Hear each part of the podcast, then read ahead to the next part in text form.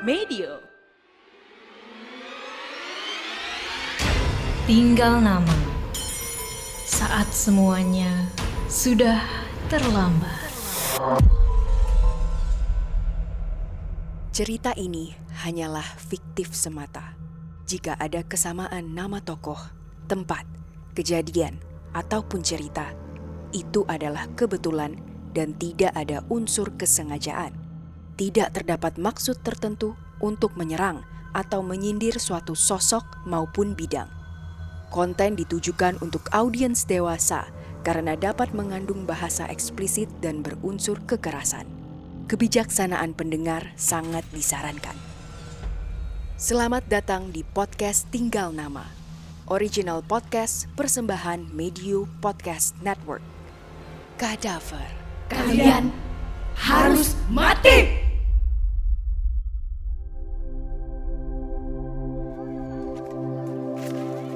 Di pinggir kota Batavia, berdiri kokoh rumah kolonial milik Konrad. Rumah itu menjadi saksi bisu lika-liku kisah cintanya dengan Arin.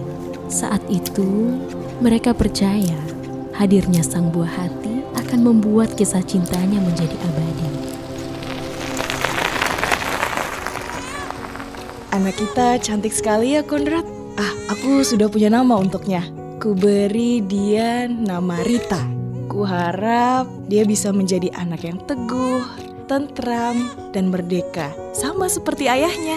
Dia juga mirip sekali denganmu, Arin. Saat ini, aku merasa sangat bahagia. Aku janji, aku tak akan pernah meninggalkanmu, Arin. Begitu juga denganku Konrad. Sejak awal bertemu denganmu, aku tahu kamu bangsa Belanda yang berbeda. Kamu tahu kan, setelah ibuku tiada, kini aku hanya punya dirimu. Terima kasih sudah mempercayaiku, Arin. Apa kamu tak apa jika untuk saat ini kita membesarkan Rita secara diam-diam? Hmm, aku Tak ada seorang pun yang tahu keberadaan sosok Rita, kecuali seorang warga yang membantu persalinan. Arin dan Konrad harus dapat membagi waktu untuk bekerja dan mengurus Rita, agar warga tak mengetahui rahasia terdalam mereka. Aku sebenarnya tak enak hati menyembunyikan semua ini. Kamu tak perlu khawatir. Akan ada waktu di mana orang-orang itu akan tahu. Sekarang, posisiku masih belum aman. Tapi sampai kapan? Hmm, Arin, bagaimana kalau kita menerima pekerja untuk membantu kita mengurus Rita? Dia jadi mudah menangis saat sendirian. Ah, aku juga cukup khawatir karena hal itu, Konrad. Tapi apakah itu tak terlalu beresiko? Percaya padaku, Arin. Aku sendiri yang akan memilih mereka. Setelah menemani Rita hingga tertidur, keduanya berjalan-jalan di perkebunan terpencil.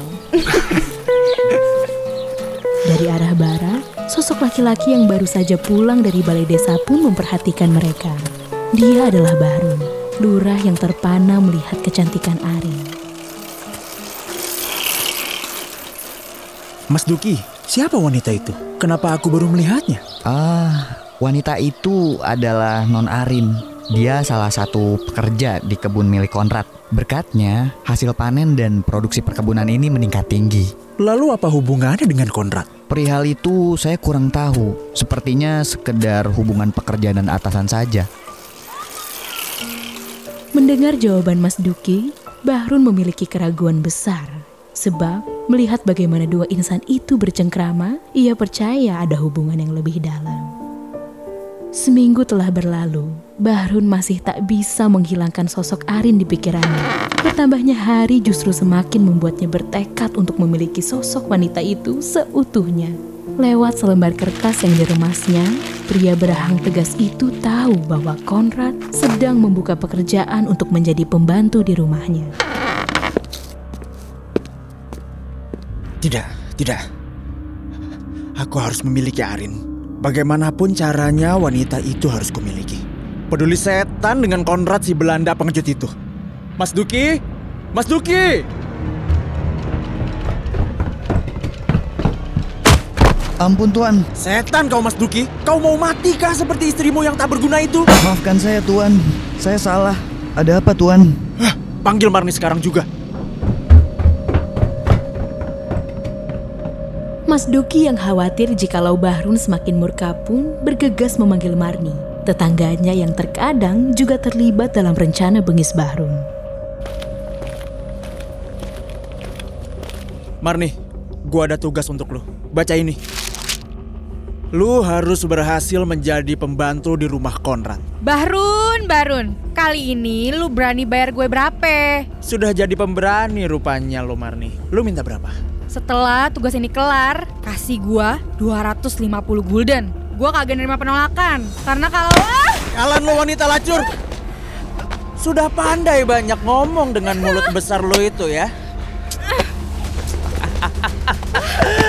100 gulden atau rambut lu gue habisin saat ini juga. baik, lepasin. Gila lu Barun, lisan iblis. Dan lu tak ada bedanya dengan gua, munafik. Cih. Dengan merapikan rambutnya, Marni pun bergegas ke halaman rumah Konrad.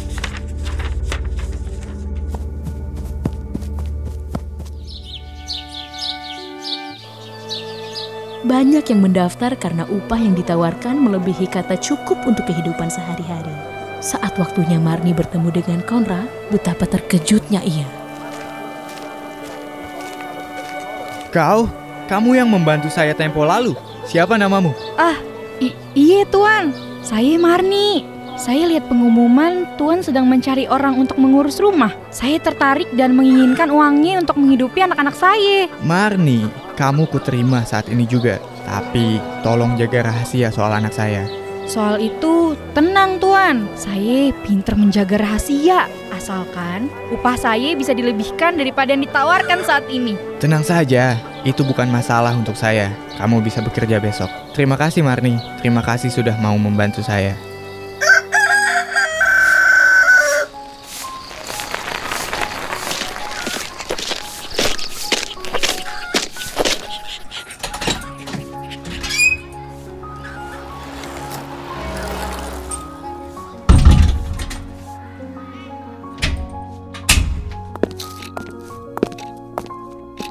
Arin, ini Marni yang akan mengurus rumah sekaligus Rita saat kamu tak ada. Saya Arin. Ini anak saya, Rita. Saya Marni. Wah, ternyata Non Arin dan Rita cantik sekali. Saya mohon bantuannya ya. Keduanya berkenalan dan akrab dengan cepat. Arin merasa sangat nyaman berada dengan Marni yang kini ia anggap sebagai sahabatnya. Namun, Marni tak merasakan perasaan yang sama.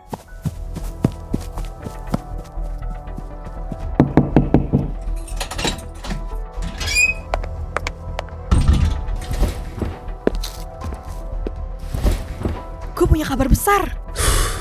Apa itu? Katakan saja. Konrad dan Arin udah punya anak, tapi mereka kagak punya status pernikahan. Apa? Ternyata dia gundik pengecut. Tapi tetap saja, kecantikannya tak boleh aku sia-siakan.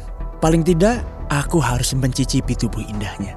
Kalau begitu, aku punya rencana.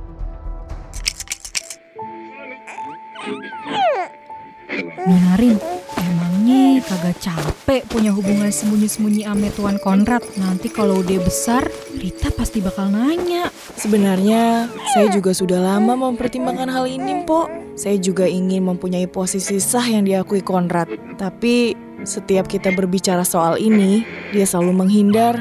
Sepertinya Non harus memperjelas posisi Non saat ini. Saya paham bagaimana perasaannya Non, karena saya juga seorang perempuan Non. Dan menjadi gundik itu bukan pilihan yang baik untuk kita.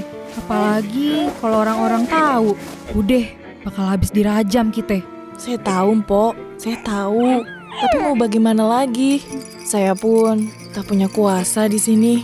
Non, saya tahu Non Arin kuat. Non harus bisa perjuangkan posisi Non saat ini. Jangan terlena ame ucapan Tuan Konrad aja. Semua ucapan harus ada buktinya. Terima kasih sudah mau mengerti perasaan saya, Empok. Nanti malam, saya akan coba bicara dengan Konrad. Marni yang mendapat informasi ini bergegas mengabarkan Bahrun untuk menjalankan rencananya. Rencana yang akan membuat kisah cinta dua sejoli itu hancur berkeping-keping. Konrad, aku mau bicara. Aku rasa kita tidak bisa terus berada di posisi ini. Arin, aku sudah pernah bilang. Konrad, kamu jangan jadi pria pengecut. Kamu bilang kamu mencintaiku. Tapi apakah hanya sebatas ini usahamu? Aku lelah harus menanggung ini berbulan-bulan. Aku digantung dengan posisi yang tak jelas. Dan kini, kita sudah punya Rita, Konrad. Kau perlu apa lagi? Arin, kamu harus mengerti perasaanku. Kamu juga harus tahu, posisiku saat ini belum besar. Aku belum bisa meminangmu secara sah. Itu terus, itu terus. Aku lelah mendengar alasanmu. Aku tidak beralasan. Memang itu yang saat ini terjadi. Kalau aku nekat, kita akan hidup dengan apa? Kamu takut? Kamu takut bagaimana kita hidup? Kalau gitu, kita hentikan saja hubungan ini. Lagi pula kamu memang tidak benar-benar mencintaiku. Jaga mulutmu, Arin.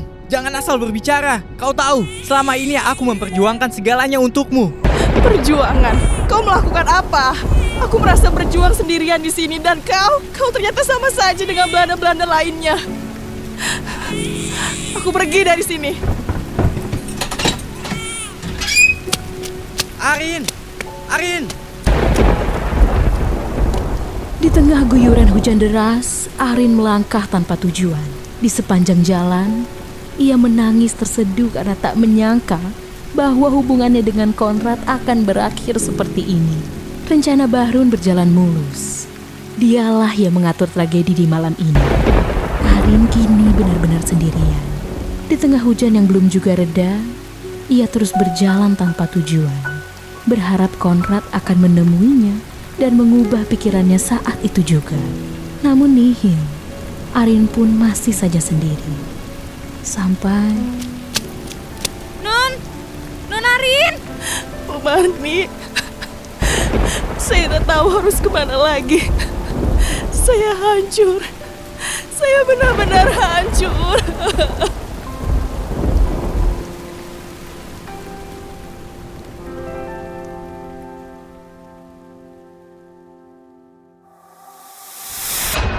Jangan lewatkan episode Tinggal Nama selanjutnya. Saat semuanya sudah terlambat, yang tersisa hanyalah tinggal nama. Tinggal